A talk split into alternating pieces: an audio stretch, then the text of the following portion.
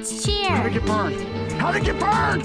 and loathing. Uh, yeah. Just steal the scene with like smoldered sex appeal or something. Give me some bullshit, you know, to counteract want- all the joy. I'm, I'm, uh, I'm gonna stop you right there for a second. I win! I win! Hello again, and welcome to another episode of Cheer and Loathing, featuring myself, Casey, as Loathing, and over there we have. Stephanie is cheer. There you go. See, she, she even sounds cheerful. It's kind of sickening sometimes, No, but I'm so sorry. That's okay. You'll uh you'll you'll ruin it for me today, Casey, as as Will you're I? good at doing. Yeah, you'll Will you'll I? get me all fired up and then I'll be just like like you. did, did you love the movies we're discussing today, or we shall see, shall we? I, I guess so. And I mean, this is the second episode this week in like three days. I know. It's, it's So, been it's been a big week for us. We're on the ball after falling Mm-hmm. off the ball.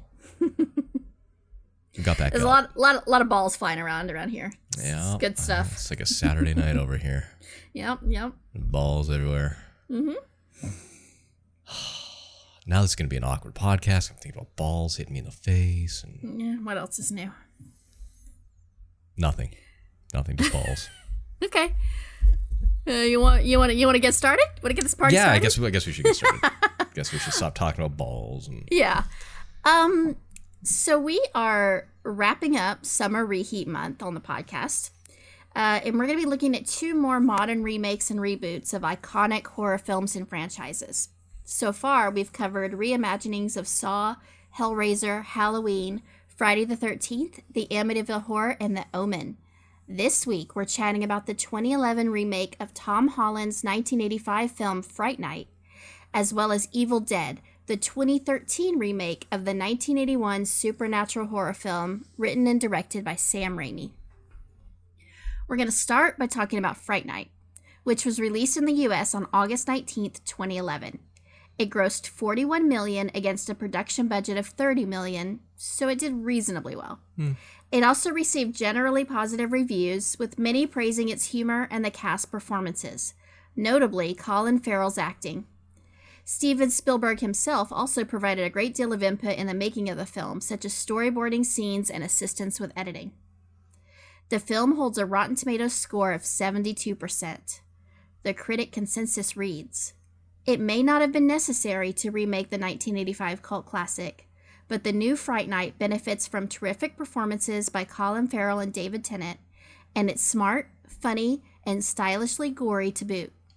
Cinema score polls report that moviegoers gave the film a B minus. So it's uh, uh didn't make a ton of money, um, but it's relatively uh, respected and appreciated by audiences and critics. so does that make it a cult classic Uh, well, I or I a think cult movie? I mean, the original's a cult classic. Uh, Right. I think I think maybe too soon for for that status on um, a film this recent. What what is the criteria? What's the, the time frame for a movie to become a cult? I don't know. Phenomenon. Let's let's save that for another podcast. All right. No, I really, I really, I don't, I don't know, I don't know, I don't know what the uh, criteria is or or how that's uh, determined. But we can. Because didn't you call um, Love Witch a cult classic, and that came out in like 2016, didn't it? I don't. I think. uh I don't know. Maybe I did. I, I don't know. Yeah, it did come out relatively recently. I'm not sure if that's the language I used, and if I did, I don't know. Maybe Uh, it's a it shame is a cult there's no classic. shame there's no archive of that anywhere around, so we can go back and check. And Okay. Do you want to talk about Friday Night or not? yeah, I guess we can talk about Friday Night. okay, let's talk about Friday Night. All right. Um. Yeah, Good I don't know. All right. I all don't right. know. So, well, as you Jesus said, Christ. Fright Night is a remake because that's the theme of the month, and apparently we're calling it. What do you call it? Summer reheat or something? summer reheat is the theme. Yeah, I didn't even know that was the name of the theme.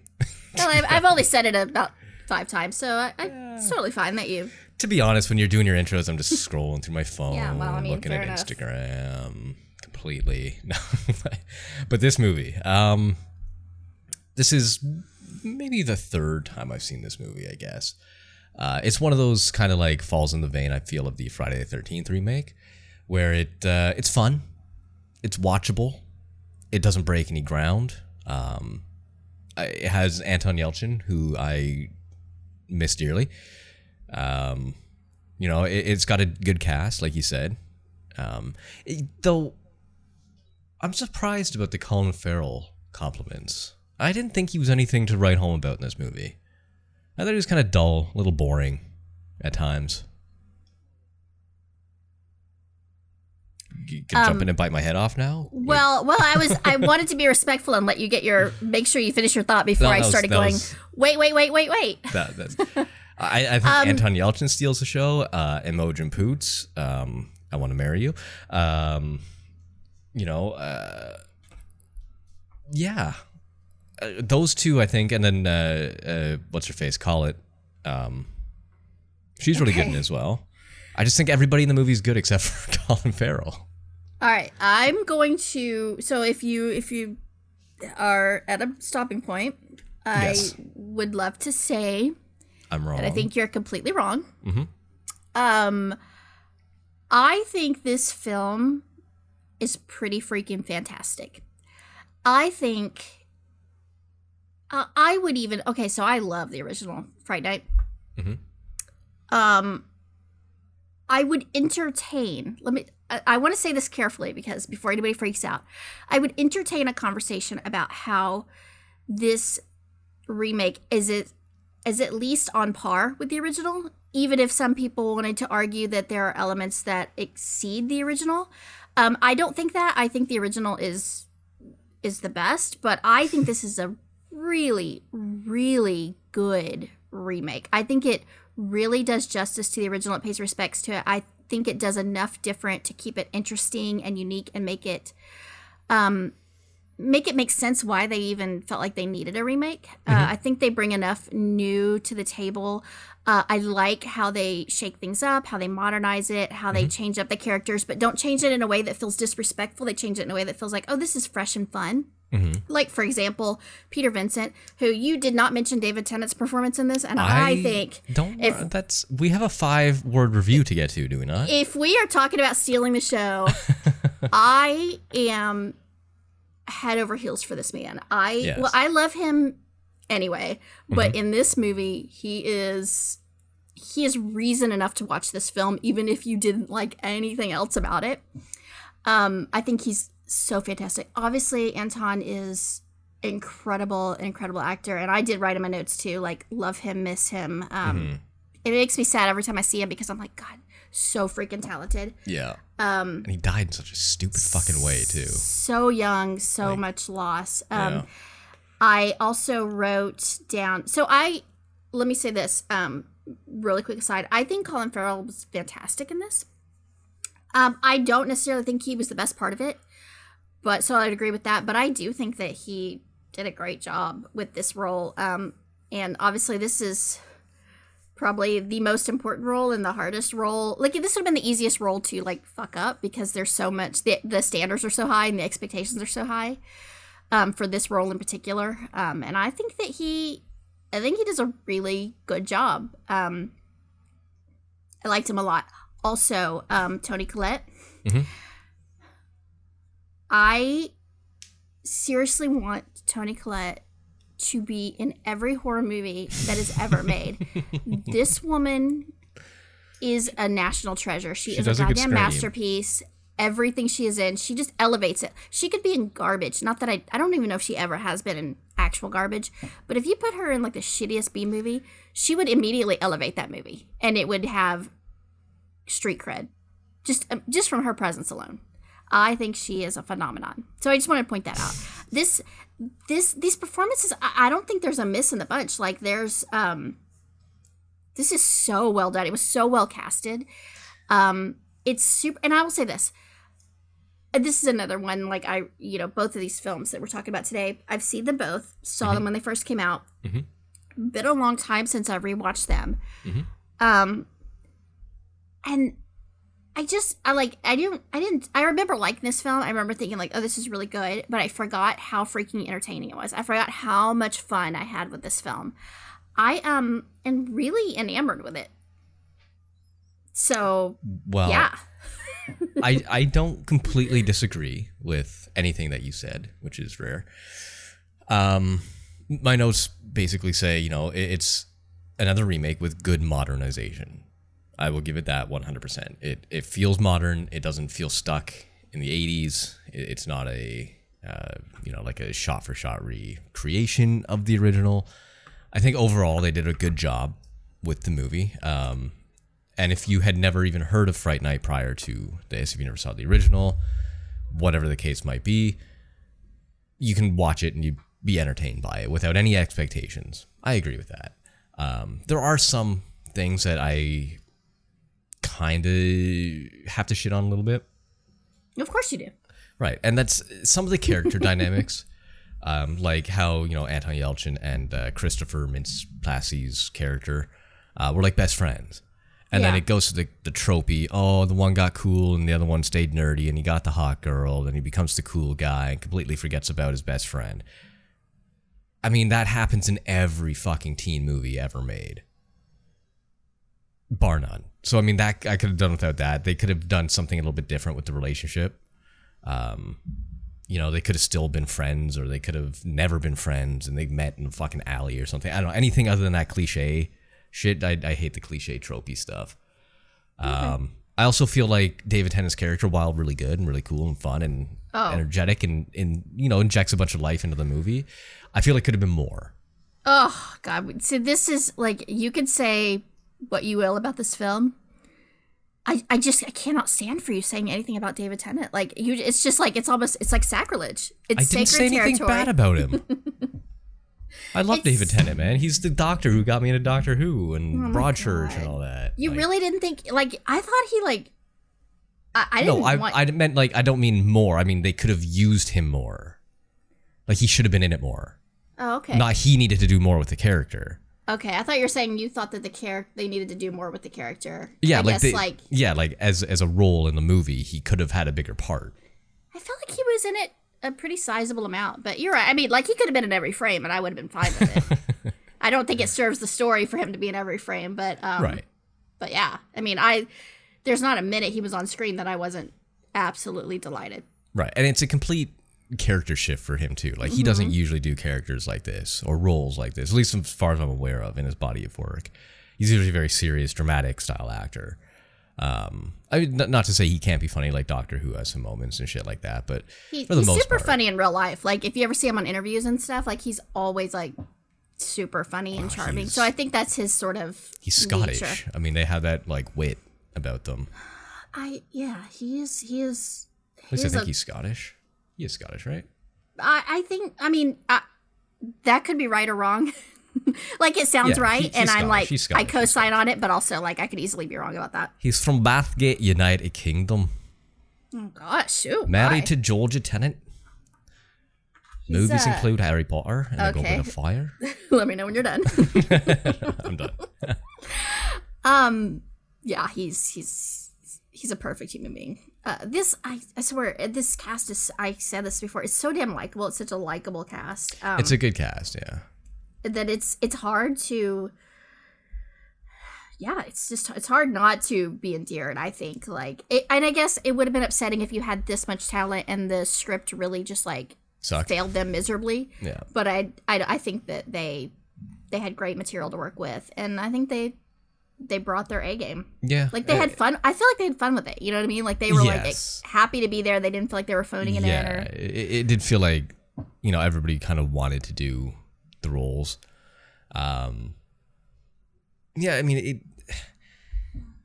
it. Again, you have always have to ask the question of did it need to be redone? Uh, in this case, did it separate itself, itself far enough away from the original to warrant a remake? And I haven't seen the original in its entirety. Uh, I don't know if ever. I know I've seen bits and pieces of it, but I don't know if I've ever seen the original original. I I feel like I have when this came out. I watched this one, then I went back and watched the original, but I just don't remember it at all. Um, so maybe I like fell asleep or something, which is a commonality uh, that I have with a lot of movies. But um, I don't know. Did, in your opinion, since you've seen both and you seem to be a fan of both, did it need to be remade? Was it necessary? Well, you know, that's always that's a tricky question. I mean, I when they announced this remake, uh, it's one of those situations um like uh like Suspiria recently, uh, where when they announced it, I was like, seriously, like go fuck yourself. You know, what what are, what are you doing? Why are you Yeah. doing this? You know, like there's. And I'm not somebody who's like never remake any film ever, or I will riot. I'm not one of those horror Right. fans, but also a lot of times things get announced, and I'm like, what? Why? Why are you even doing this? This Right. film does. It not still holds it. up today. Yeah. Yeah. Like you can So- like the thing or something. If they remade the thing, like uh, Carpenter's the thing. Yeah, be I like, would. I would be so angry. Yeah. Yeah. Um, which just had an anniversary yesterday, so Hmm. very, very timely, timely reference there. thank you. Um, you're welcome. um, so so no, not necessary. Right. However, when I saw it, I was like, okay, like they clearly had reverence for the first one. They clearly had a perspective. They like I said, I think they honored the original but did enough different where I think this one totally stands on its own. Um, I didn't find myself like let me let me answer that question. Let me try to re- take a different approach. When I watched this film, I didn't find myself comparing it to the original. Like I wasn't watching it the whole time going like, "Oh, how does this Peter Vincent compare to the original? How does, you know, Colin Farrell's interpretation of Jerry compare to the original?" Um I I just watched it and appreciated it for what it was, and it didn't take anything away from my love for the original. But I also like love the hell out of this one. So, not necessary, but if you're going to do it, I think that they did everything right. They did everything I would want them to do right. So to, my to make this film. Go ahead. my follow up to that would be, why not just make an original movie? If it Well, I stands enough on its own two feet, you just change some of the character names, a little bit of the plot, make them, you know, a, a fucking succubus or an incubus as opposed to a vampire, and boom, you got a, a brand new IP. I mean, again, bigger. That's a bigger conversation. I mean, obviously, that goes down to this is an ongoing debate of like, why does Hollywood keep like rehashing the same stuff? Uh, you know, I mean, that's a sort of an esoteric, like, fundamental question. Um, I it's obviously it's a there's two reasons, right? Like, if you're gonna break it down to like base level, um, it's there's a built-in audience right? It's it's a financial decision. It's like okay people love this property. Um this is a film that has proven to be successful with the horror community. We know that there's a market. Um we know that if we say if we remake this there's going to be an audience that's going to see it no matter what just because they're like i need to see what they're going to do with that. So obviously there's sort of a strategic reason for for why especially when you're talking about hollywood and producers for why remakes are so popular um, second from that, I- I do think there's an artistic reason. I do think, um, y- you know, if you read interviews, a lot of filmmakers will filmmakers will often get asked the question like, if you could remake any film, what would it be? I just think that there's an innate desire when you love something to want to. You love material that exists. You're like, it's the same reason they turn books into movies, right? It's like, Right. I love this material. I feel like I could bring something fresh to this while still respecting the thing that I love. I could make it my own. And I think that's a unique creative challenge that a lot of filmmakers are super excited about. So I don't think it's all like it's so easy to dismiss it as just like cash grab, you know, mm-hmm. pandering. Mm-hmm. And and I do think from a producer standpoint there's that element of like, yeah, this this will put butts in the seats. But I also think from an artistic level, like I can imagine if I was a filmmaker, there are films that I'd like. It'd be so fun to tackle this material, just because you know I love it and I would like to bring my own vision to it. So, um, yeah, I don't know if that answers your question, but I, I think that there's there's several reasons why remakes are popular, but I, I don't think it's necessarily such a um. I don't think it's all like uh, people just sometimes dismiss it as like oh it's all uh, nefarious reasons and it's all just really shallow and hollow and uh, terrible. Well, sometimes and, it is. and sometimes it is a a hundred percent. There's plenty of remakes where you're like, "Fuck you," but um, sometimes it's not. Sometimes it really is a passion project, and uh, I think that this is an example of that. And I think not to get ahead of us, but I think the next film is an example of that as well, just done totally differently. Yeah, the next one's a little bit of a different topic. Yeah. Um, but in terms of like remaking Fright Night, for example, you mentioned one of the things a lot of remakes do is put some asses in the seats. It's easy marketing Yeah. material, right? But was Fright Night that popular? it wasn't a franchise. It wasn't a Friday. It wasn't a Nightmare. It wasn't a Halloween. It was a one-off, as far as I know. I don't know if they did a sequel to it or not. Eh, they did. Yeah, well, probably straight to video release sort of thing, right? My Hmm. guess. Sequel's actually like really good. Yeah. No. Mm-hmm. Was it popular though? I think so. I mean, I I don't know. I would have to do my research to see like box office stuff. I- don't Right. actually. I mean, I know Fright Night. I hate to use this word again. I know it's considered a cult classic. I Mm-hmm. don't actually know how well it did upon release. I would have to, yeah, I'd have to look that up, which would be interesting to do. Right. So I mean, again, like usually when you see rebooted franchises, um, or remade franchises or whatever, they have like heft behind them. They're big names, you know, like we said, like the Friday um, Exorcist one that's coming out for some fucking reason. Um, they're names that people know in passing, whether you've seen them or not. People know of The Exorcist. People know of Friday the Thirteenth. If they've never seen a fucking movie before in their life, they know of these movies. So it kind of makes sense to piggyback on the back of that. But if I were to go to, I would say nine of ten friends I have and ask them, or ten to ten, and ask them, "Do you know Fright Night 1985?" They'd be like, "No, never heard of it." What? I can almost guarantee it. Look, I don't want to. So I was gonna say I don't want to sound ignorant eh, because I know I I live in a bubble of like, oh, this is this is my world, and everybody I interact with like thinks Knows like I do. stuff. Yeah, yeah. To me, that is insanity. Like I get there's people that are like, oh, I haven't seen it, but I- for people to have not heard of it or not to be aware of it and pretty much know the beats of it, mm-hmm. kind of blows my freaking mind. Like I, I would never. If you ask me on the street, if you're like, do you think the average person knows Fright Night? I'd be like, of course. Yeah. Like, and then the person beside you'd be like, "What's that?" It, it's like I think, and I personally think every film that we've talked about this month are are like iconic films. Uh, now, granted, Friday the Thirteenth and Halloween are sort of their own thing, only because they're such massive franchises, Yeah.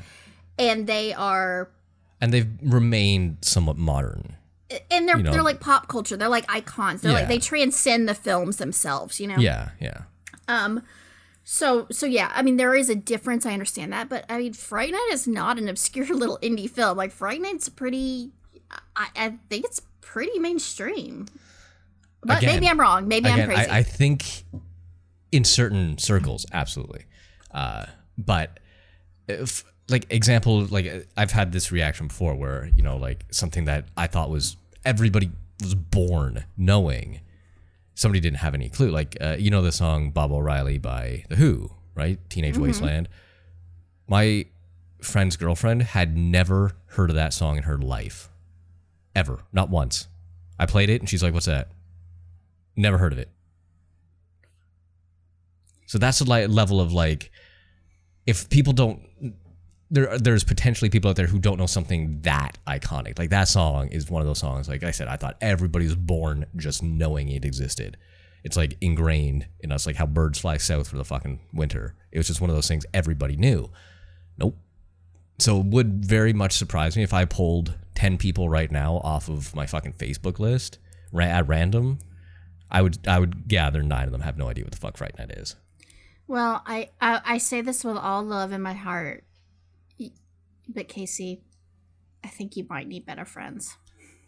Well, I've known that for years, but Because that's like so upsetting to me. That makes me almost want to cry. Like I might, hey, I might get off this podcast and cry today, um, which isn't unusual for me, but but even more so today. Yeah, that's that's that's messed up for me. Like I feel like I would bet my wife doesn't know. If I were to pull her in here right now and ask her if she knew Yeah. Fright Night was from 1985, she would have no fucking clue. She probably I'm wouldn't even gonna t- realize the, the the second one came out. We watched it together like two weeks ago, and she wouldn't have. She'd be like, "What's that?" I'm definitely not going to tell you to get a better wife, but I am because she puts up with you. So like, God bless her. You know, she's probably a saint. But I will Mm. say that uh, maybe just educate her a little bit more. You know, like expose her to more because this is Well, that's the thing. It, it has to is do with necessary. it has to do with caring. Yeah. right? If you don't care about movies, or you don't care about horror movies or whatever, Oh. you ain't gonna give a shit. Yeah. I And there's some guess. I people mean- who, I I'm 100 percent certain. I have this friend. Uh, he, his his life is eating, breathing, and sleeping landscaping. You know, he fucking mows 400 lawns a day and tills a thousand gardens. That's his life. I, I guarantee he hasn't seen a movie since 2003. Jesus. Well, you know, I think your point is why remake something people don't care as much about, which I have a response to that, but also I would say that we're this film is definitely not for your friends or your wife or your landscaper but friend I'm, because but I'm yeah. just saying, like the general public, like yeah, this film is made for horror fans and fans of the horror Yeah. genre. But if you're, that's what I'm saying. Like, if you're gonna remake something and hope that it does well at the box office because of the name of it, Fright Night, I don't think is the one to choose. Well, horror always, not always, but generally does reasonably well at the box office. Yeah, because it Um, costs dirt cheap to make. Yeah. And I, I, mean, like I said, I think that, look, this was during a time where I think just about every horror film imaginable was remade. Um, so Well, yeah, this, this, is was like, string between Yeah. 2006 and 2015 ish. yeah. Yeah. So, um, you know, they were making, they were remaking the big names. They were making a ton of like obscure Japanese horror films, obscure for mainstream um, American audiences, um, because The Ring did so well, Yeah. and then The Grudge, yeah, and then it was like every. yeah. it- but I mean, those films, like um, most even kind of diehard horror fans in America, didn't know a good chunk of those films. And granted, most of them were garbage and poorly executed.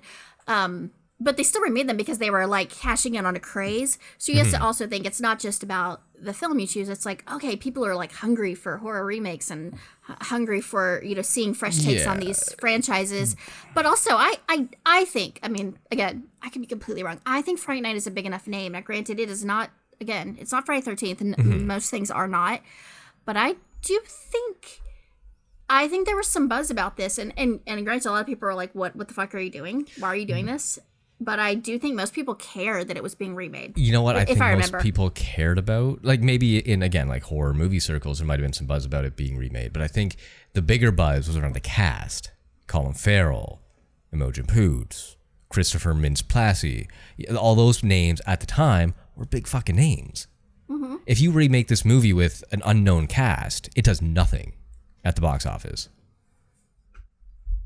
Well, and you know, I- I will also say, I, I mean, I don't know. That's hard. I can't know if that's true. right. It's hard to say. You can't. I um, can't say that for certain, but you have to imagine, you know, a third, even a third of the people who went to go see it saw it because of the cast. But I also mentioned recently the Suspiria remake, Mhm. which I do think is, I mean, talk about niche. I I don't think that from my experience. And again, this is like I feel like it's sacrilegious not to know that film and not to like love and appreciate the original film in my my heart. But I also know, just because I interact with a lot of horror lovers, that that's not it's not a mainstream the original is not a mainstream horror fan. It's not something a lot of people have a lot of passion and love for. Um, and that was a that was a passion project. I mean, that the filmmaker who remade that film did it strictly because he was like, because I saw an interview with him. Uh, not, I mean, like an in person interview with him. I went to a screening and he was there and talking about it. And it was all about, he was like, I- I'm obsessed with film. I love this film. It's my favorite film. And I have never wanted anything more than to be able to be a part of celebrating its legacy, Right. which is a sort of a different reason. And that's not, it was never meant to be like, you know, when you remake Suspiria, that that's not, you're not going to have like thousands of people like an opening weekend, like rushing out to see that film. It's, it's, it's playing to a very specific audience. Mhm. Um, and I, again, there's nothing wrong with that. Like, there's, it sort of depends on. It was like when we talked about Rob Zombie's Halloween versus the Friday Thirteenth remake. It depends. Are you making something for everyone, for the masses? Right. Are you making something to make as much money as possible? Or are you making something that's an artistic vision that's going to play to a very specific audience? Right. Um, and both of those are completely fine as long as you're kind of you kind of know what you want and you're transparent about it. You know. Right. But I mean, I don't think Friday the third or not Friday, uh, Fright Night was as much of a passion project as Suspiria was uh, for the remake purposes, because you don't cast that cast if you're not trying to make some money. That's an expensive cast. I'm sure Colin Farrell didn't do it for free. Yeah, I mean, it costs. That's why I said uh, Like for a horror movie, I think you said well. it I was mean, thirty-one million or something like cost, thirty right? million. It, it costs Yeah. a decent amount. I mean, that's still pretty. It's pretty, pretty, low. Compared it's pretty low, to, Mm-hmm. but it's pretty high compared to most horror movies, right? I mean, look at fucking Paranormal Activity; it costs like fifteen thousand dollars to make, and it But made I don't fucking three think- trillion. I think it's fine to say, yeah, we want to we want to make money. I I don't think casting. Listen, if you're a filmmaker, it, Yeah. it's like you only cast. I'm gonna finish my thought. Hold on, Okay, we're okay. just trying to word it. you only ca- for the most part you cast unknowns because that's what you can afford right if you're making a film and a studio says here's 30 million dollars Mm-hmm. you have access to this level of talent of course you're gonna be like fuck yeah Right. like if i'm making a film like i would be passionate about fright night if i was remaking fright night i'd be passionate about it i'd be like oh my god this is this is exciting like i'm Mm-hmm. a part of something that i care about. And yet if you told me and you could have david tennant as peter vincent i'd be like hell to the fucking yes. That doesn't make me less passionate. That means i'm like holy shit No, i I'm- can actually bring my vision to life in this like i can get talent that is able to actually bring my vision to life in a way that is very respectful of the material. And i don't think there's anything wrong with that. That's not a go ahead. No, I'm not. I'm not disagreeing with that per se, but you have to curb expectations. I think a little bit when uh, shit like that happens. So the studio gives you thirty million dollars to work with. They want that back. So they're not. They're your artistic integrity is going to take a little bit of a hit when there's that much money involved. Generally, generally speaking, if a studio gives you thirty million dollars, they're not going to be like, "Go make an art house film on an eight millimeter film camera." They're going to be like, "You're spending the money because we want the money back." mm-hmm. So, in a in a sense, when that happens, if it's a true passion project and it's independently funded or something like that, the entire artistic integrity is 100% yours. When the studios get involved, you don't know what's going to happen. So I think it, it's hard to remake something. I'm not saying it's impossible, but I'm saying it's it's difficult to remake something with passion or make anything with passion when there is a ton of money involved that's not your own money because suddenly you don't have the final say in everything. I mean, uh, I I would say I sort of agree and disagree with that. Um, I think the level of studio involvement definitely varies on the project and how much trust they have, who the studio is, um, who's backing it, how much faith they have in the filmmaker. I mean, there's plenty of filmmakers who work with big budgets who are who get like a lot of autonomy. Um, Yeah, but And that's I after also years think- and years and years of credibility. Like Steven Spielberg, like Warner Brothers would hand him a bajillion dollars and be like, "Go ahead, do your thing," right? Because he's who he is. But you know, I, I don't even know who directed the fucking remake of Fright Night. Do you, listeners Uh, at home? As we all look it up at the same time. yeah, I don't. I can't tell you off the top of my head. I would have to look it up. Yeah, I'm looking at it now. It was. That's not the right thing. Craig Gillespie. But Crickets. I mean, right? I Like- think, yeah. I mean, okay. Look, listen, but but that does not mean that the studios like interfere just because he doesn't have that much clout. I mean, there's Oh, plenty he of directed uh, Cruella. Interesting. There's plenty of stories of it. It depends on who's financing your film, right? And like how much they're spending and what their expectations are, and how, like, also, you might have like big names supporting behind the scenes who are kind of like advocating for you. Mm-hmm. um and and that helps too like when we talk about the evil dead um remake coming up i mean that had like sam raimi and bruce campbell behind it like producing it and funding it and like and they spend a good amount of money too but also like that's like they that that's passionate people involved in the financing side as well as the creative side so i d- and i don't know the backstory of this i don't know you know i, I don't know like Well, go ahead I'm reading some interesting production company names here. Okay, so it was released by Touchstone. It was produced by DreamWorks and distributed by Disney. mm-hmm I did not expect any of those names to appear yeah with this movie. I mean, I guess is your point. Are you feeling like? Because I didn't feel like. I feel that way sometimes when I watch film. Where I'm like, oh shit, like this feels like studio interference. This feels like they had to recut it at the last minute because some you know test audience said whatever, and you could tell like it's poorly. But like the New Mutants is a great example of that. Um, yeah, I of watched studio interference. How the hell Um, did you know that? I don't know, but it's horrific. Um, It's not good. And I didn't feel that way at all with this. Like this felt like if it wasn't the original artistic vision, I, I mean, if they had studio interference, they did a good job, which is rare. So I mean, I guess I I don't know. Like if you're just No, I, I'm just speaking generally, not necessarily Uh-huh. with this one per se. Um, it did feel, I don't know, like polished, like it had studio polish to it. You know, it didn't feel gritty. It felt very safe in certain spots. Um, like I said, like with the, having the, the the friends kind of like drift apart. Like they could have done more with that. That felt very lazy. Um, in my opinion, whether that was the original or like studio interference was like, no, these guys have to be like this to make it seem familiar. Could be the case. I, I don't know. I mean, we can speculate all day about if there was a ton of studio interference, any studio interference, or they just cut it and shipped it. But I, I don't like if you were to compare this to Suspiria, what one feels more like the artistic passion piece. I mean, Just, just But- which one? both. I I can't. They're not. They're not. Their movies are worlds apart. I'm. I could never compare them. I know the backstory of Suspiria. Um, I heard the filmmaker talk about it, so I know like where he was coming from. Um, I don't know that with Fright Night. That's just my ignorance. Um, I just haven't done the research on that.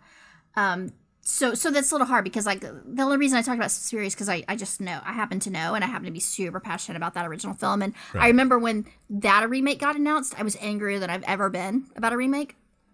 I was so furious and it was one of those where I kind of had to eat my words. I was like, you know what, I was wrong. Like they didn't. This wasn't a a bastardization of something sacred. You know, this was a love letter to something that that the filmmakers is as passionate about as I am. So uh, I, I sort of like backtracked. But when it first when they first announced it, I was like, "Oh, you sons of bitches! Like how how fucking dare you? What are you doing?" I was so angry. Um, I should find some like old tweets or something. Um, but, but this, I mean, this is a totally different film approached a totally different way for a totally different audience. Like, I, I don't think that there's it's it's apples to oranges. Um, but I felt like I felt from watching it, which is the only like interpretation I have, is that it was done with love and reverence for the original material. Um, and I think that they struck the absolute perfect balance, and it's very, very hard to do. I think they've struck the perfect balance of this is very respectful of the source material. It doesn't piss me off that they're what they're changing doesn't pisses me off, but they are changing enough to where I'm like, okay, I see why you wanted to remake this, and I'm not angry that you just basically took a perfect film and like redid it and called it your own. And I'm like, what the fuck are you doing? Like, why would you even do that? Uh, I again, I think that that's that's not easy to do. Um, one tiny misstep in the wrong direction, and it's you know you're pissing everybody off left and right. Um, you're either completely forgettable, like where a lot of the films we've talked about, you know, have kind of fallen into that trap, or you are so divisive that it just like alienates all the fans, like we talked about with uh, Rob Zombie's Halloween. It's it's it's incredibly difficult, and I was so impressed by how well they walked that line in this film. It's just, I really. I feel like I'm like heaping tons of praise on it, but I really can't say enough good stuff. I was like, after I watched it with fresh eyes this time, I was like, God damn, you know, like they they like knew their shit and they did a great job. There's really nothing like if you were like, okay, what would you change? Go back and recast the film, or you know, one one character, or change one storyline, or you know, do something. Normally, you could do that. You could be like, yeah, well, most of it worked, but I hated this character, or I didn't like this storyline, or I thought this scene could have been better. Um, for me, I thought it was just really solid from beginning to end, in my personal opinion. Yeah, I mean, like I said, I enjoyed it.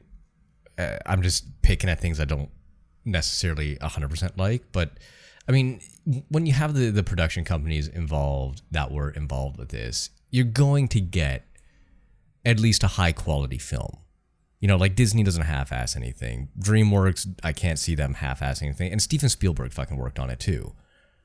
It says here he provided a great deal of input in the filmmaking process, such as storyboarding, scenes, and assistance with editing. So you're gonna get high quality shit. Intro. Oh, did you? Yes. Meh. See, I told you I don't listen to This, your I know you don't. This is very upsetting. You need to start listening to me. It's also been like 40 minutes since then, so Oh, okay.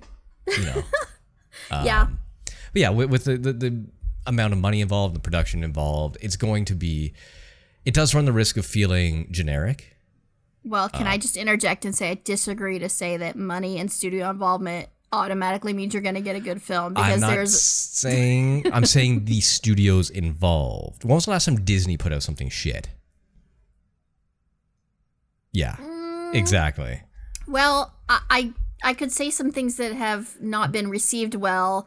Whether you, I- you personally like it or not, Well, some of their live action remakes have been pretty like hated on, and I haven't seen them, so I can't comment on them. Which is why I was like, well, I, Right. Okay. Fair enough. Like the live action remakes, those are those are fucking blatant obligatory money grabs because they need more money because Avengers didn't make three billion dollars at the box office, right? Um, yeah, love hate relationship with Disney. yeah, me too. most of the Like. I, I don't generally like their movies, but I can't deny that they're well made. They're they're they're like objectively. We talk about objectively good or bad movies. These are objectively well made movies. You can see that there's polish to them, right? Um, Sure, which I mean, yeah, And, but at the same time, it does run the risk of sometimes feeling generic. And I do feel that fright. And I toes the line. I don't, I'm not saying it crosses it, but I'm saying there are parts of it that feel just generic. Just every horror movie or every movie that features teenagers has these aspects to them. There wasn't a lot of originality with some of the writing and some of the character development. I don't say it's bad. I'm just saying it's generic. Generic See, can be fine. I, I mean, I get it. I mean, tropes are tropes. Like, it's it's hard to avoid them. But if you know they're there, you can easily avoid them. It's like seeing Um, well- a pothole in the road and being like, "Oh, that's four meters or f- like half a mile in front of me. I can see it. I could go Well, around it, or I can bad. just drive right through it." Well, so potholes can be fun sometimes. All All right, listen. Right? It's like if you're watching if you're watching a slasher film. Sometimes, like when I see tropes, like sometimes I might I roll my eyes and be like, "Oh, of course," but also like I kind of want those tropes because that's kind of why I love. Like I'm like, "Oh, you're having sex in the woods," you know, like in a in a Right, Friday Thirteenth movie. I'm like, okay, this is tropey, yes, but, But it's obvious. It's it's made that I it's love like a it. joke at that point. It's when you make the trope serious. You know, it's like how many in the past few years, how many teen dramas, like extreme teen dramas, had dealt with like school shootings. It's the easy thing to go to. It's the easy fucking route to take to create some sort of shock and drama. It's tropey as fuck. And they take it seriously because it's a school shooting, obviously. So it's one of those things where it's like you could choose any other tragedy you to to befell these students. Why choose that one? Because it's tropey, but it's a serious I trope, disagree. and that I, I, I mean, I just disagree with you there. I I, I mean, maybe because you're in America and it's what happens every 45 seconds. and and From an outside perspective, it seems like, oh my god, here we go again. Well, I think that's part of the. Well, we're gonna get political here. Uh, that's part of the fucking problem is that people are like, "Oh, here we go again." It's like, no, this is still like the most like horrific, unbelievable tragedy ever, and we should still be shocked by it, and we should still be appalled by it, and we right. should still be I'm not like saying you shouldn't horrified be, by it. And there's nothing wrong with making throwing it- films about it. But if like I, throwing I it don't into a movie or a show or something is just it, it, it's it's the easy way out. As Well, terrible as that sounds. Real horror reflects real the real fear. I mean, there's a reason why, depending on when the film is made, there are you will see common threads in a lot of the horror films. It's because Yes. horror is reflecting the fears of the day, and this is a very real and prevalent fear of the Mm-hmm. day. Well, for a very specific part of the world. Well, for you know, I'm an American, so yeah, I deal with this like on a daily basis, and Right. I, it never stops horrifying me when I see it in real life or portrayed, e- even you know, in fiction. Right. Um, but, but it's again, so tropey in fiction to do that. I, I don't. I uh, see. I, I think Again, like I'm, be, I'm talking from an outside perspective, Yeah. not an American, somebody who doesn't have guns in their lives. I, I've never seen a gun in real life where I live ever. Like I've seen on a cop's hip, maybe. But other than that, I've never held a gun, never shot a gun, never even been in within 15 feet of a gun. And every time I see, oh, great, this is going to end in a school shooting. Oh, there it goes. Lazy. Like, come on. It- It's just that's the way I feel about that. And that's probably how I think a lot of people outside of America feel about that. I mean, that's fine. It's like uh, that's why a lot of Americans when they they don't watch foreign horror films because they're like, I don't get it. I don't find it scary. Like I don't like why are there all these cultural references? Ugh. Right. I mean, there is something to be said for you know films reflecting the culture that they are made within. Um, that happens everywhere, not just in America. Um, I I personally love foreign films so much, um, and I love to watch films that reflect different cultures and and things. And it's fascinating to me that like what's what's scary in Japan is very different from what's scary in America. It's very different from what's scary in Europe. Um, And I I find that incredibly fascinating, and I love to see films. Like for me, it's not tropey at all. I think it's like a reflection of that culture It and what. still be tropey as a reflection of a culture. well, I, I feel like I don't know. if your know. culture's I mean, a trope, then I don't know. I think you might be misusing the word trope. I don't want to. I don't want to like argue with you about it. Like, I don't think saying a common thread is necessarily trope. Sort of implies like, for me, it's like, oh, okay, like like we talk about in a slasher, like, oh, if you have sex, you're gonna die. Like that's a trope. Right. Say using a common uh thematic over thread time, isn't over time, it becomes a trope. If it's used enough, it becomes a trope, okay. right? I, I don't. Yeah, I mean, uh, That's basically what it means. Every everybody who has sex in a horror movie dies. That's a trope. Every Mm-hmm. bullied kid shoots up a school. That's a trope. okay. What is Right? your point here, though? I don't know. We've gone off topic from what my original point was. All right. Oh, the like the the, the friendship in the the fucking movie, right? Like I said, it, it goes. Oh, they were best friends up until two years ago. Then he got popular. He got muscles or whatever. Now he forgets his best friend because he's got the hot chick. I'm like, how many times have you seen that? That could have been changed, but that's where I feel like maybe the studio interference maybe came in, or whatever the case might be, to make it feel more familiar to the gen- general audience. It's a little nitpicky thing, but it's one of those things where I'm like, they could have done that better. If you're looking for things to improve, which you asked me, what would you improve? I would improve some of that, the character development. Yeah. I didn't actually. I just said that I wouldn't have changed anything. No, you said if you could go back and change maybe the cast or this or that. What well, I was saying, do? yeah. Well, I was saying that from my perspective. Like, if I asked Oh, I myself, like, Didn't realize not that, rhetorical. Right. not that you aren't allowed to answer. I'm just saying, yeah. I was, I was kind of wondering. That's why I was just wondering where you were going with that because you Oh, sort of okay. started talking about tropes Yeah. and stuff, and I was like, wait, what is happening? um, I do know that I was going to say that I actually think that they. You talk about doing stuff generic or predictable. I think that they I liked how they changed up the characters in unexpected ways. Like I think um, Amy's character is a really good example of that. Really loved what they did with her in this one. hmm Um, you know, in the original, she's really just sort of your typical damsel in distress, sort of like she doesn't. She's great. Like the the actress is great. Like it's, it, I'm not I'm not hating on her. She just doesn't have a lot of agency. She doesn't have a lot of like um oomph to her. Mhm. Um, she's she she's she's sort of just like um stuff happens to her and she's a reason for the plot moving along, but she is not uh she's not an active agent. And in this one, um, Amy's a badass. Like she's not only is she super hot and you know just awesome, Mhm. but she's like, you know, she holds her own. She's like super smart and funny, and like, um, Well, that's part of the modernization too, right? you know, she has depth. And yeah, and I and I, I kind of ate that shit up. I loved it. Yeah, Um, she was a good character. and I loved. Uh, we talked about. I love what they did with Peter Vincent. Mm-hmm. Um, so I, I don't know. I, and the friendship thing didn't bother me at all.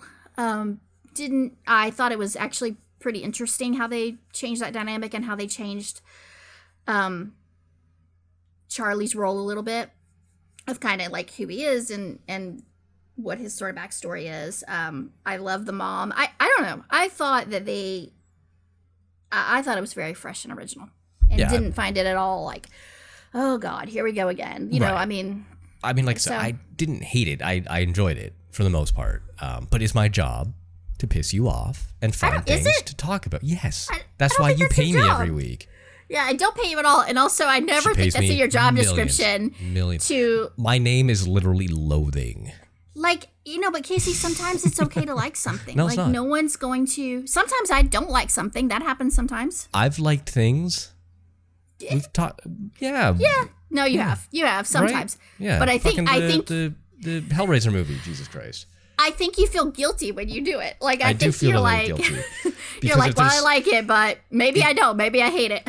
if we don't bicker, nobody's gonna give a shit. Maybe they will. Maybe they'll be like, I want to hear people talk about something I love and be passionate about it, and maybe there's some joy in that. I don't know. No, Fucking call us and tell us what you think. Yeah, maybe well, I'm wrong. Some people have done that, so you know. But okay, okay, we've spent enough time off Okay. okay. Fright Night. Let's move on to Evil Dead. Can we listen before we do that? it's been 50 minutes. I shut the fuck up. It's just gonna take two seconds. Uh, five word review. This is a thing Oh we're right, doing it yeah, from now yeah, on. yeah, yeah. Okay, yeah, go for it. Okay, I actually have two. Um, the Well, first ten word a, review then. You, you the just first well, because the first one's a little bit tongue in cheek, and then the second one's my real review. oh, okay. So here's my tongue in cheek review. I thought they were only supposed to be tongue in cheek, regardless. So I've only got one. Shut.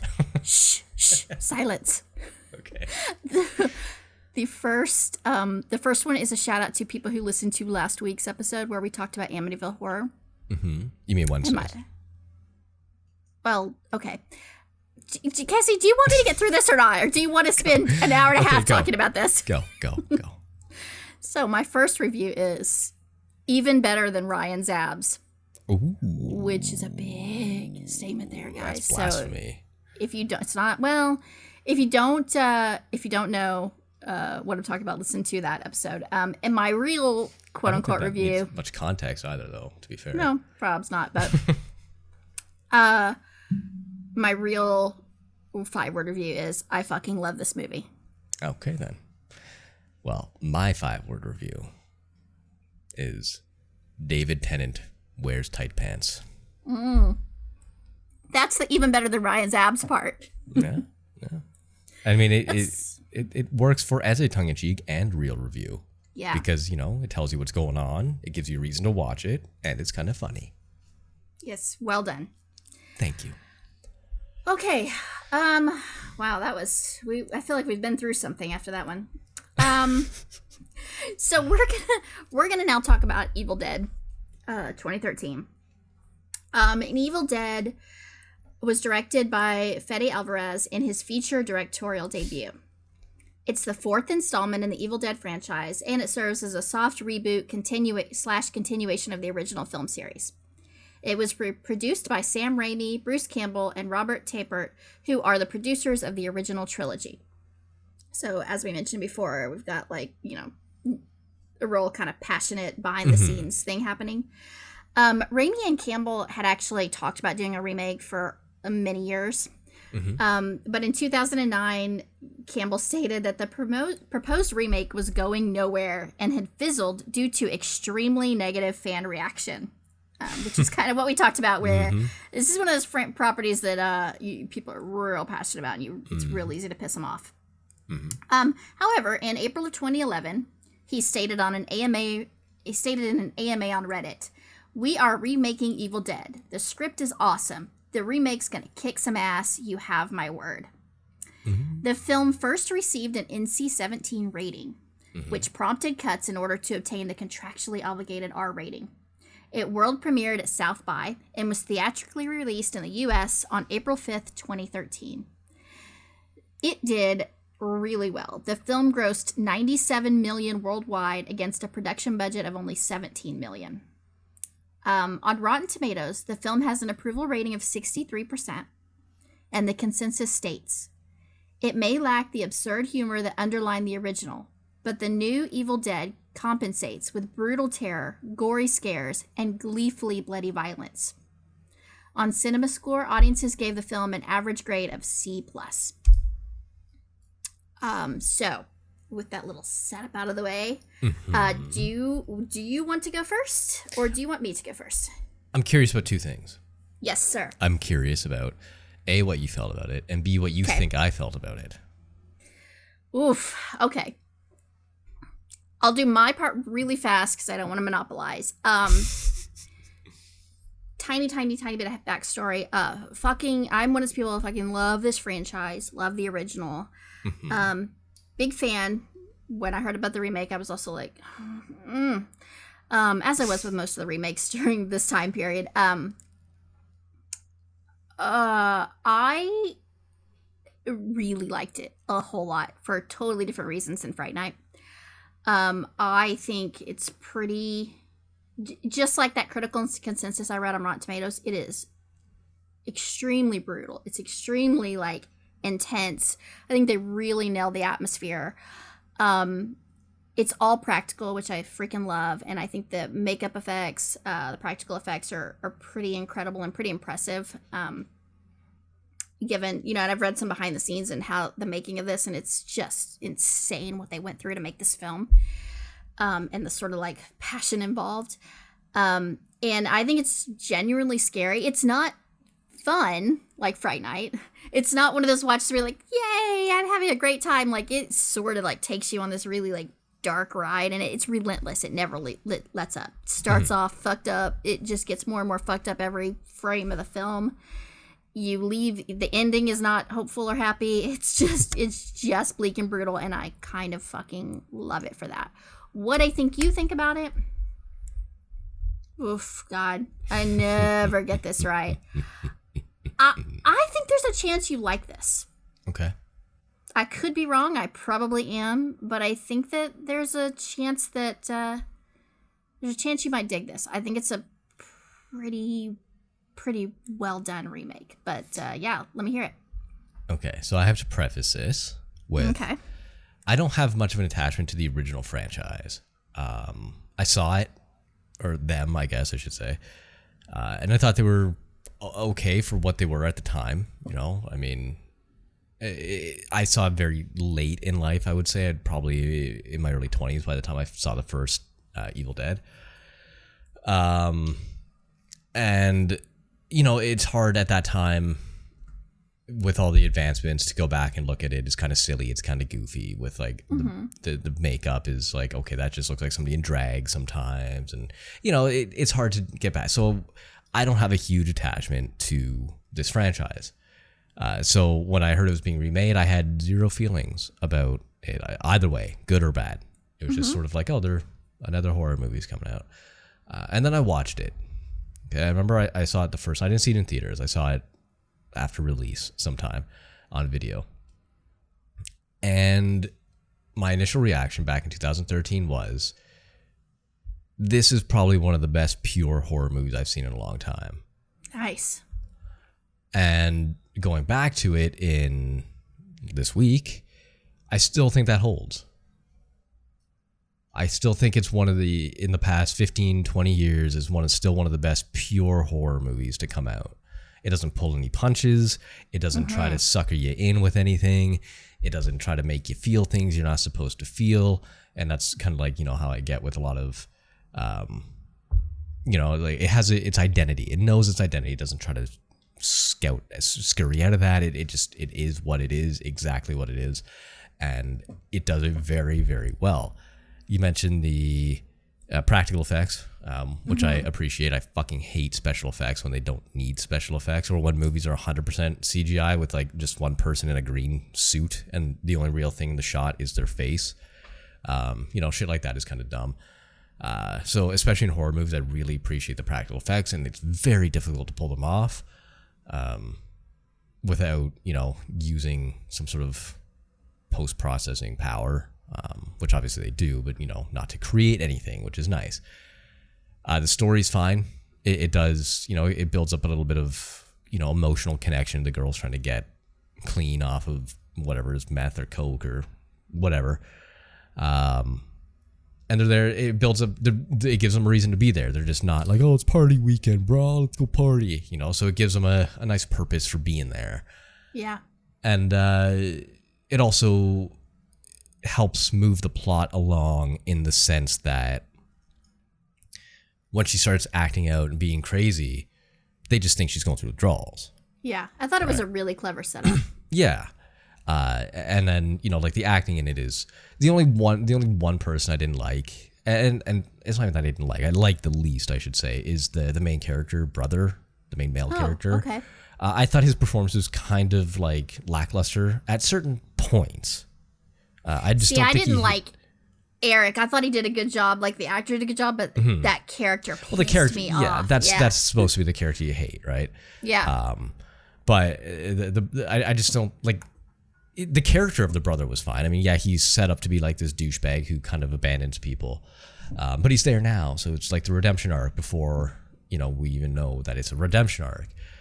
Uh, but I just think his his acting wasn't super great. Like there's there's one scene near the end where uh, Jane Levy's character is like screaming her fucking head off, and she's selling the scene, and he's like, "Oh no, not this, no." I'm like, okay, you kind of missed the beat on that one. Um, but everybody else I thought performed very very well, especially Jane Levy. I thought she was fucking fantastic in this movie.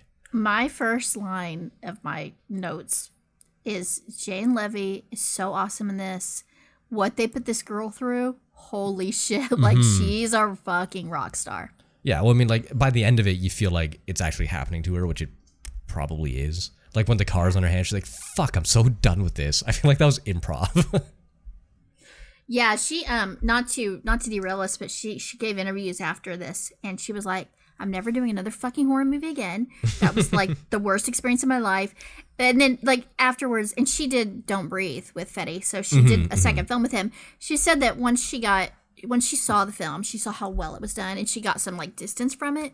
She was like really proud of the work, and then she was excited to work with him again. But she Right. said like it was like such a hellacious experience filming this, and she talked about the hours and the the how long the practical effects took and how much mm-hmm. she had to endure. She had an ear infection for like three months from the blood that got in her ear, and she oh. said, and the doctor said it was like the most infected ear canal he'd ever seen. Like she she really mm. like they in real life this girl fucking suffered for her art like as almost as much as the girl on screen. So it's super impressive what she did, and I think she just like nails this performance.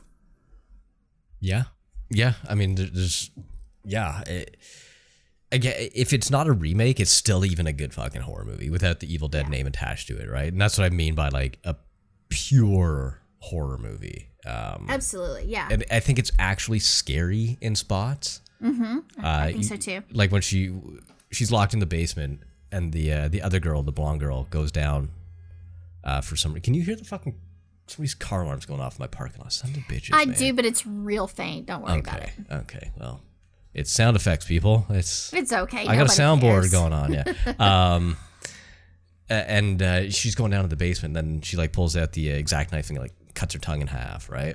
Oh, yeah, I, I Like had that. to look away. Those. yeah. Those. Yeah. I mean, it's hard to watch, and it's and it's kind of. sort of that scene is sort of like rapey and molesty a little bit too. Like Yeah, well, the whole also- movie is. Yeah, but also being like disturbing and scary at the same time, and like Yeah. so it's like the level of the level of discomfort I felt watching this was pretty intense.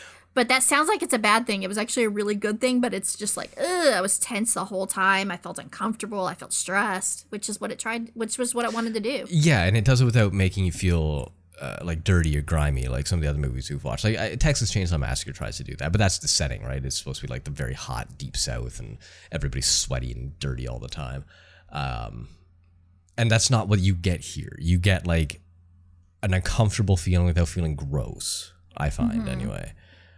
Uh, it's just, um, yeah, it, it just it moves along at a good pace Yeah. uh, it doesn't immediately go to shit you know um it- it's just one of those it's just a well done movie and i really liked it and like i said this is maybe my third or fourth time seeing it as well and uh sometimes you when you do that you find things to nitpick and complain about but i can't find much like i, I wrote a few notes for it and i mean Yeah. th- the only thing I can think of is some of the character depth between, uh, you know, the brother and sister. I thought was a little bit meh, uh, but I think that I think that just has to do with the the actor, not Jane Levy, but the whoever the fuck the main guy was, the brother. I just didn't think he was a particularly good actor, And it takes a lot to sell horror. Like people say, "Oh, horror's cheap, and you can't act. You do horror if you can't act." Well, no. I mean, you know how hard it is to fucking pretend to be scared. Like it's, not easy. Um, and I just think he didn't sell it. Uh, and the other thing, if it doesn't have the Evil Dead name attached to it, it's still a good horror movie. But I can see it being like a generic zombie possession movie. Those are really the only nitpicks I have.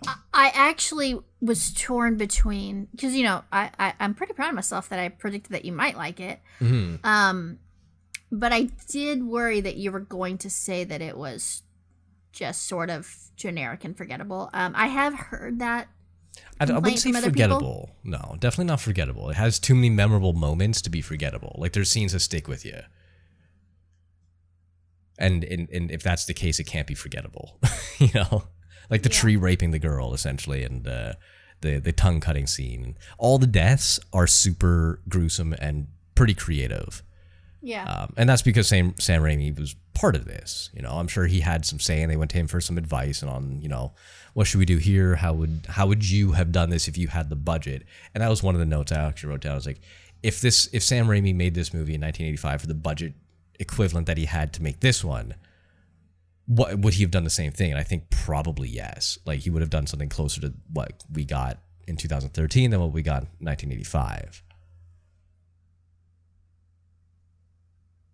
Yeah, maybe. I mean, I mean that's I, that's a fair point. It's that's hard to obviously that's hard to know, but um, yeah. I mean, I think that uh, I think it's really well, surprisingly well done. Like it, real this movie really surprised me. Mm-hmm. Um, the first time I watched it, it surprised me. I was like, "Holy shit, that was good!" I remember thinking that. I was like, "Wow, I was not expecting. I wasn't expecting that." Mm-hmm.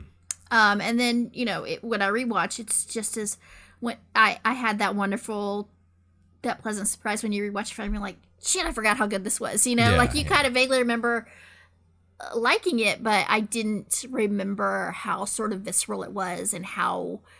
It, and I think I did. I remember the intensity because when I was trying to decide, like I put it off to the last minute, Mhm. not because I don't like it, but because I remember it making me feel you. heavy. You Yeah. know, like it affected me in that sort of like way where I was like, oh, now I feel bad.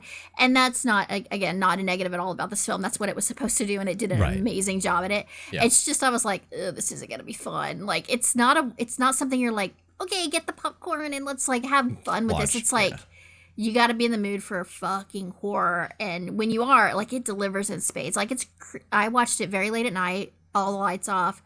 Um, it's creepy as shit and it, it really nails like it's atmospheric it's tense every like you said every death scene is fucking just brutal and they go on forever and not in a Yeah. bad way it's like in a good way because you're just like holy shit this is Yeah. still getting more and more fucked up Yeah. like the, the girl that um Like the shower. the no well yes but the um the nurse who uh cuts like her cuts face her face. off That's what I meant by like the, the it takes place in the shower. Oh like yeah. the bathroom um, area. I thought you meant with Jen Levy because she no, was like scalding herself, also, which was also, fucked up. Yeah. Um, everything's fucked up. Um, Yeah. but that scene, it feels like it lasts forever, and it's so well done, and it's so brutal, and it's so just like, oh my god. Uh, yeah, it's it's great for what it is, you know, and and uh, it's very impressive. It's really impressive what they were able to do, and like I said, the effects I thought were just like, I I, I made several notes throughout where I was like, holy shit, this looks good. Like, it really it- looks good. and it's eight years old now, and it's still it looks like modern, like super like last year sort of thing. You know, Yeah. like I mean, obviously the technology is not going to change that much in that amount of time, but just the way it's told, it, it seems like it could be. I don't want to say timeless, but it could be one like a, a, a, the classics that we talk about, where Halloween you can still watch it today and it holds up because it's just if it doesn't have an age to it per se. Um, and I feel like that's this one, uh, but I do disagree with you on one thing. Okay. Um, you said you didn't have fun with it and you felt heavy and whatever afterwards. I actually had a lot of fun with this movie. Yeah, I mean, I, I have to be careful when I say that because it sounds like the movie's not entertaining no, no. I, I know exactly what you mean. So, like, you can have a good movie that's not fun. I, I've mentioned this before, like the movie Shame with uh, Michael Fassbender. Mm-hmm. One of the best movies I've ever seen. I will never watch it again just because of the way it made me feel. Like it resonated with me in a certain way. I'm like, God, I don't ever want to see this or experience this again. But it was masterful. The way it was told, Yeah. the way it was shot. And I would recommend that movie to anybody in a heartbeat, but I would never I don't want to ever watch it again. Just because of the way it made me feel. It's still it's one of the best movies I've ever seen. But yeah, I so I know what you mean by that. Like and I understand when you say you didn't have fun with this because it's so gruesome and brutal and you're just like, oh my god, like ugh. But I like I, I dig that when it comes to like the practical effects and stuff. Yeah. You know I mean, I I obviously do too. It's it's you know why I do what I do. It's it's that there's no so like Fright Night is like charming and funny and it's Yeah. still got like it's got some like gore and some it's got horror elements for sure. Mhm. But it's like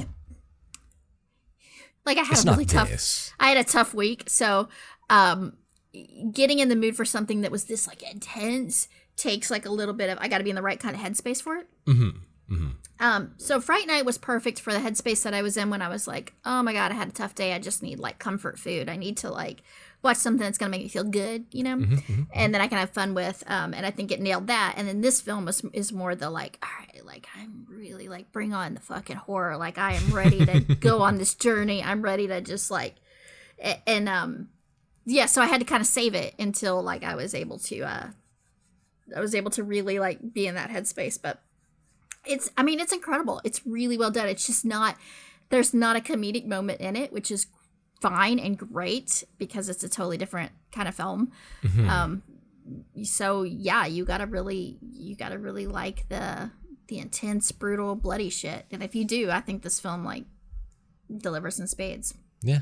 Yeah, I, you know it's weird. Like I'm thinking about it now. and You say that there's no comedy aspects to it. And you're right. There, there's, there, I can't remember. I'm sure somebody cracked a joke somewhere in there, but I mean, because they're friends hanging out for the first probably time. or like an uncomfortable joke in the middle of like bullshit yeah, so you know, some like a same Sam Raimi sort of like joke, you know, tossed Yeah. in there, or something like kind of not inappropriate, but just like out of t- place or out of time or something like that, uh, which makes it funny. But I mean, I can't recall it. But the movie to me, the way it's shot, almost, almost draws parallels to me for Midsommar, because it's not a particularly dark movie in the sense of like lighting and atmosphere. It takes place a lot of the time during the day until you get like obviously to the the, the climax near the end. But for it feels it doesn't feel dark. It feels light to me, which is kind of an interesting I guess juxtaposition between the you know the the content of it. And maybe that's just me. Maybe I'm just remembering certain aspects of it in certain ways. But it feels like it like obviously um what was it uh, cabin in the woods is obviously like a huge like parody of this or the original or anything. But they feel similar in the same in storytelling and, and cinematography and lighting and all that sort of stuff. So i didn't get that like super dark heaviness that maybe you did. And i think that's maybe the reason why. Because nothing is is really hidden. Everything you see is you see. There's no hidden jump scares really. It's all like the shock value. So it needs to be everything in frame everything's shot with good lighting you know that sort of stuff and maybe i'm crazy For me, I mean, I did make a note that it's shot really well. Like Mm-hmm. everything looks really good. It's really high quality. Uh, for me, it's not about the the, atmosphere the darkness. It's about like there. Yeah, there's an oppressive atmosphere. Like see i didn't get that and i think that I- was I because yeah I- well i think that's again because of like it, it wasn't dark and gritty. It was brutal but it wasn't gritty. You know like like how saw movies tend to feel. It didn't have that sort of feel. It had more gore arguably than a saw movie but it didn't have that grit. I I guess I guess we could go back to the term polish. It had a polish to it. You know what i mean? Yeah, no, I I get what you're saying. Um I don't know. I think it's because I felt like I think they did a really good job selling peril.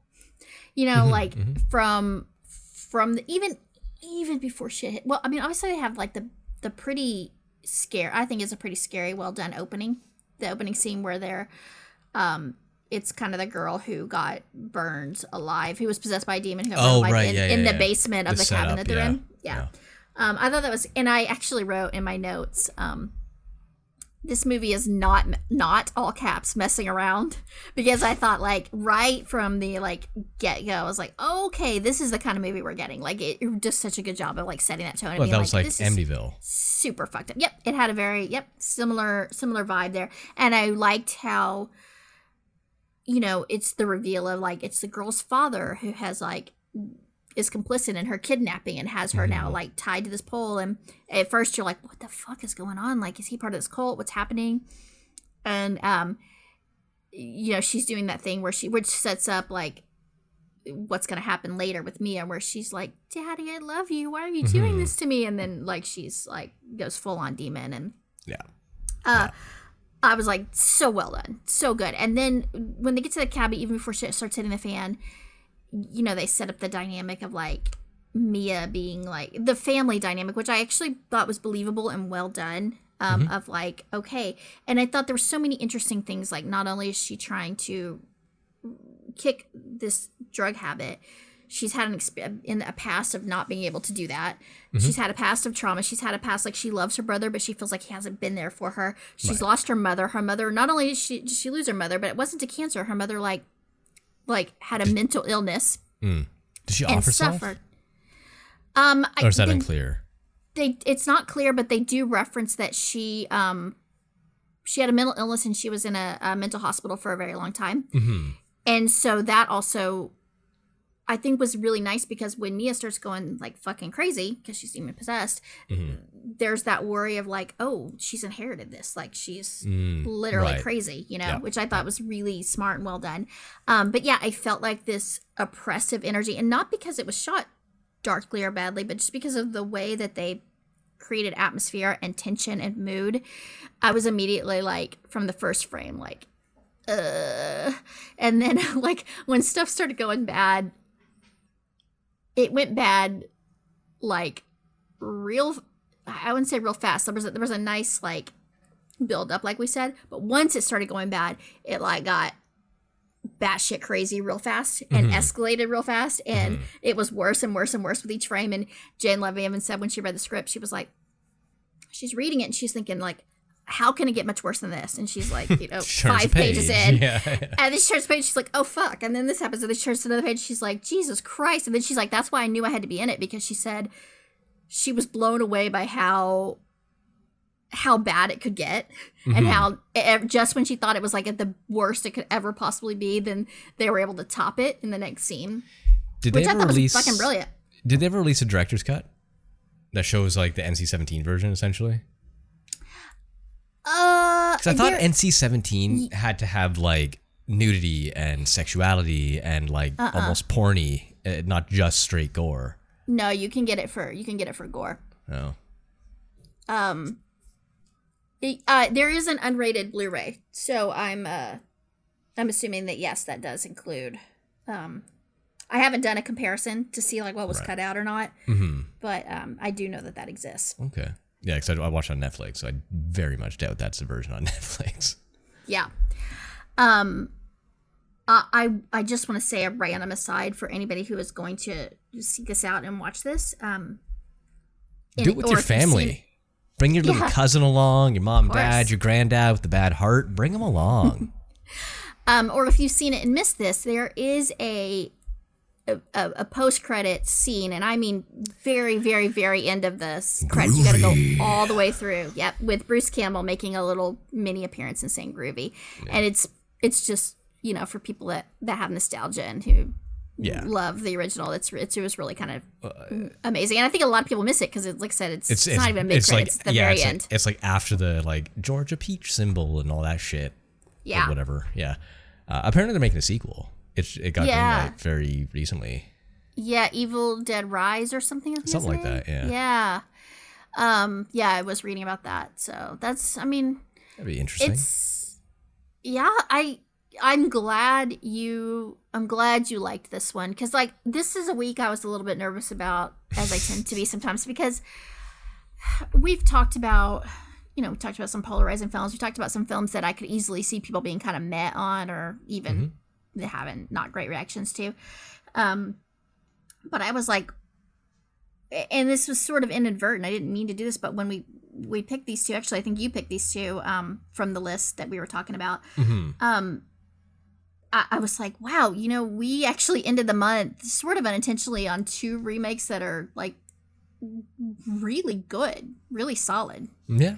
So it was, it was a nice way to to end the month on. Uh, To make you feel warm and fuzzy. Yeah, because it's it's like Just it's like nice how to be Evil Dead makes me feel.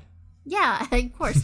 it's nice to be reminded that um you know, remake doesn't have to be a bad word. It doesn't automatically mean like garbage. Yes, there is plenty of bad remakes. Um, there's plenty of garbage. There's plenty of cash grabs. There's plenty of like, what the fuck are you doing? Why would you even do this? Um, but there are films like this where you're like, okay, I, I get it, and props to you. You like you you came to play and you did a great job. Yeah. Um uh, generally I actually don't mind remakes because I like the modernization of it. You know, I like the new the, the different or the the I guess evolved camera work and technology and the stuff that they just didn't have available when a lot of the original things were shot or if they were available you needed a massive budget to do it. Um, whereas something that was that cost 40 million dollars back in 1980 now you can do it on your fucking iPhone. So you know, like I, I kind of enjoy remakes. I like sometimes I like them more than the originals, um, which I know is blasphemous because originals are original and whatever. But it, what is sometimes you get like you said the remakes. That doesn't mean they're bad. It's reboots. I think I don't like, which I think they're, they're slightly different things. Um, but if you get a remake, uh, I think that's all right. Uh, you're, you, as long as it's And I think this is technically a reboot. Um, not to like throw a I- well, yeah, okay. Well, well- I'm not sure. Whatever you want to call it. One of them is fine. well. I'm not sure which one that, is which, but yeah. The, the only reason I say that is because um, the director came out and said that basically this is supposed to be a continuation of the original film, Right. and he said that the similarities that you see between this and the original are based on they're sort of necessitated by the the magic of the book and Mhm. you know how it dictates that this pattern keeps repeating itself. right. So he, in his mind, and I'm only just saying that because I find it interesting, um, not to be contrarian, but in his mind, this is like kind of like a sequel, I guess, um, as opposed to a remake. Although it definitely like I think Right. It works kind both of ways. falls in like the Halloween, the new Halloween Yeah. thing, right? Yes. Um, but you know, like I'm just sick of. I, I I think they're they're reboots where it's like, oh, I, I mentioned this the other day. Oh, how many times have we seen fucking Uncle Ben and Spider Man die? You know, I, I'm like, those are the type of movies I'm fucking done with. Uh, like retelling the same origin story 14 different times in seven years just because it didn't hit the first time. So let's try it again with a new cast. Um, whereas if, if you remake something, I think it, in a sense, it can reboot the franchise at inadvertently. Uh, it's kind of like what was done with Evil Dead. Um, but I mean, Yeah. this is just semantics now. Sometimes No, no, they hit, yeah. sometimes they fucking miss, right?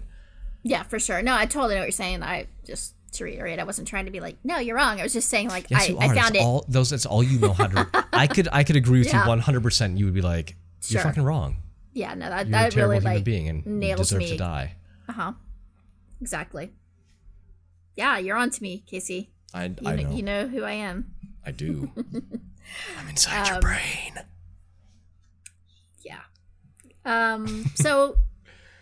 uh, Yeah, I mean, I think that's pretty much all that. I don't do. You, I don't have anything else to say about this. Not because it's bad, but because it's so good. Yeah. Um. But you got your five word review, I'd imagine.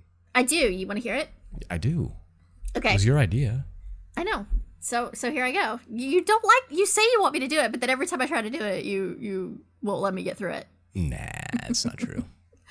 Um, my five word review for this film is bow down before Jane Levy. That's fair. Yeah. That's fair. What's mine yours? is mine is far less poignant. Uh, it is stabby zombie people are stabby. See, you're just doing like you're not doing reviews. You're doing um plot sort of synopsis, like or like you're sort of like doing the summation of like this is what this film is, which Yeah, is totally well, fine. But yeah, I mean, you can take that as I, I take that as a good thing. Yeah, I mean- is that stabby zombie people or is that stabby? I mean, what's wrong with that? no, there's nothing wrong with it. I mean, Exactly. I like it. Okay, Jesus, Christ, Casey. You're You were one like- on, you're on over me No. like I'm like, You you're are like a fucking jockey and I'm the horse. You just won't stop riding. You that were in bad. that sounds horrible, and you were in rare form today. You were like really like I feel like you're at the end of a bad week, and you're sort of like in aggressive form. I am at the bad. I have a story to tell you when this is over. Oh God, I'm at the end of a bad week too, but I don't have any exciting stories. Just it was garbage. Uh, we still So- have dramatic reading to do. We do, which I think is going to cheer me up because I'm pretty excited about it. It's it's only three hours long, so I, Um, Casey, I specifically told you in advance about it so you wouldn't be a hater when it No, came time to do this. you're t- telling me in advances at uh you know like 129 it's gonna be long. 130 you send it to me. Like that's not a warning. That's Well, part of it. what- I mean, a warning would have been gonna- like a week ago you're like i got a really long one oh okay. Well, it takes me a while. I mean, I don't pick them until like the very last minute because I have to watch the films and then like find the scene and transcribe it and blah blah blah. The point is, is that even if I did give it to you a week in advance, you would not look at it or rehearse early. I know you. true. That's So what's the point? Are very correct. And I, when I when I typed it out, I was like, I know what he's gonna say. He's gonna bitch that it's too long, but I think it'll go fast and I think it'll be fun. And I think there's a really nice mix between both of us, so you don't have to do all the heavy lifting.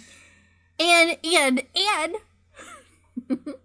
and you get to be Peter Vincent. And I think anyone who complains about that is like uh, just needs to be fucking dealt with because that is like Dealt The with. What best- you gonna call Bruno? I don't know. I'm gonna do something. It's like I gave you the best lines in the whole film. Okay, I, I'm not. I, I I just said it was. You know, you are complaining, but I I I made a fact.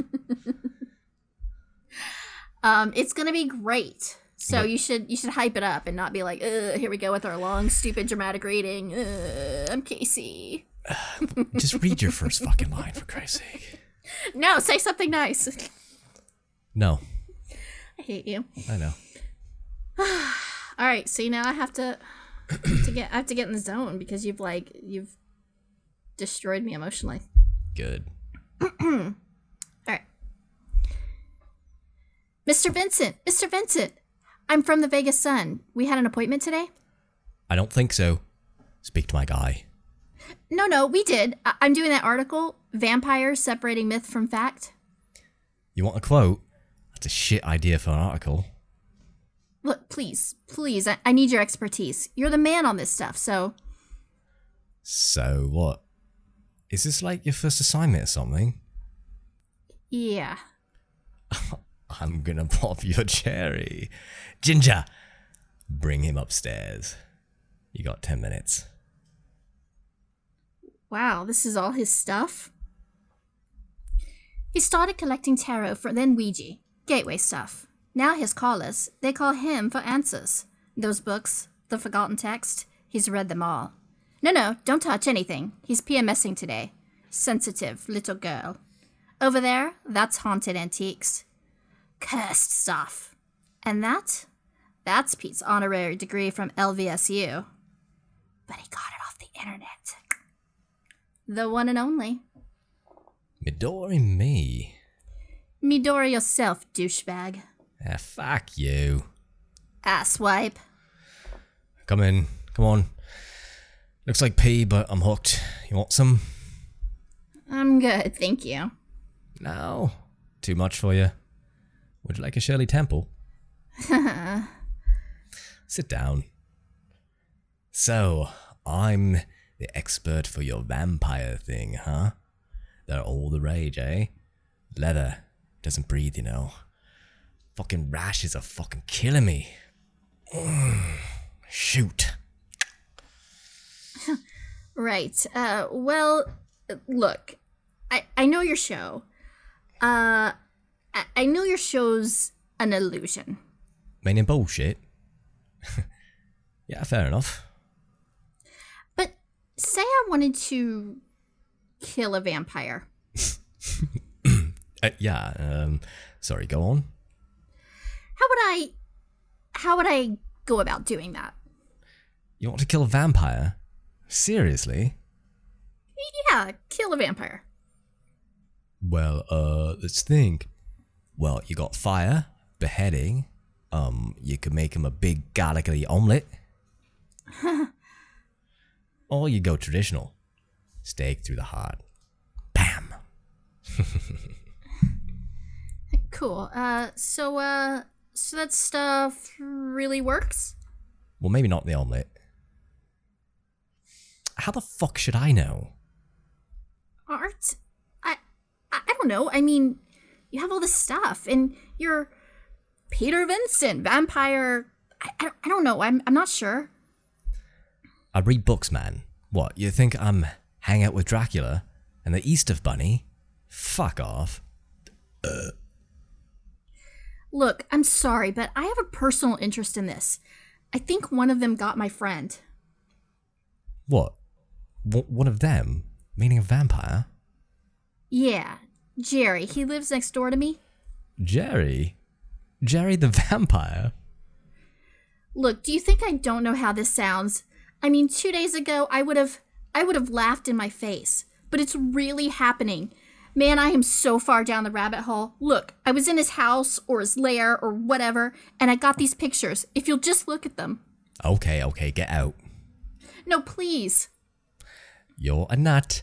Ginger? I'm not. I know what I saw. No, no, you don't. Illusion, remember? People see what they want to see. This is. You don't collect this stuff. You don't have all this stuff if you don't believe.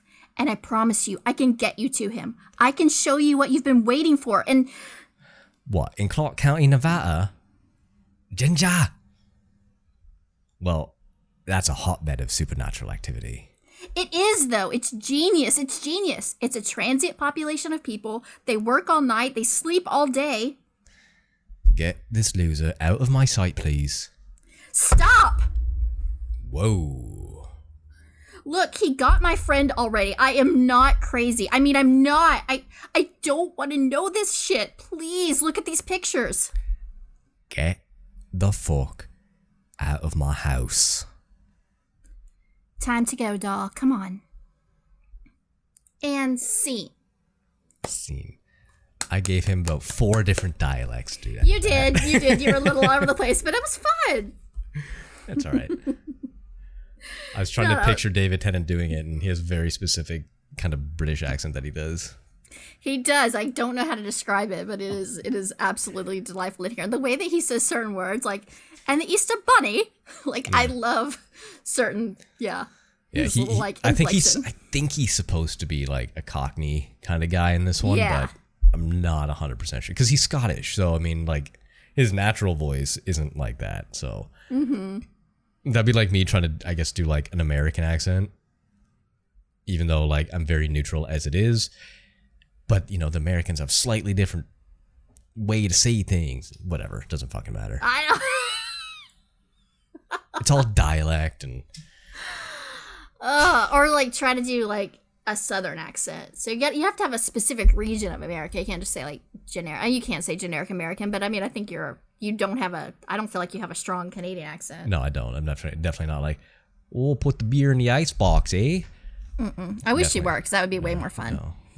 and it would be like it's like when Europeans like I think um like British people, I feel like they can say the most fucked up shit and somehow I'm like, oh like it's like I, I'm into it.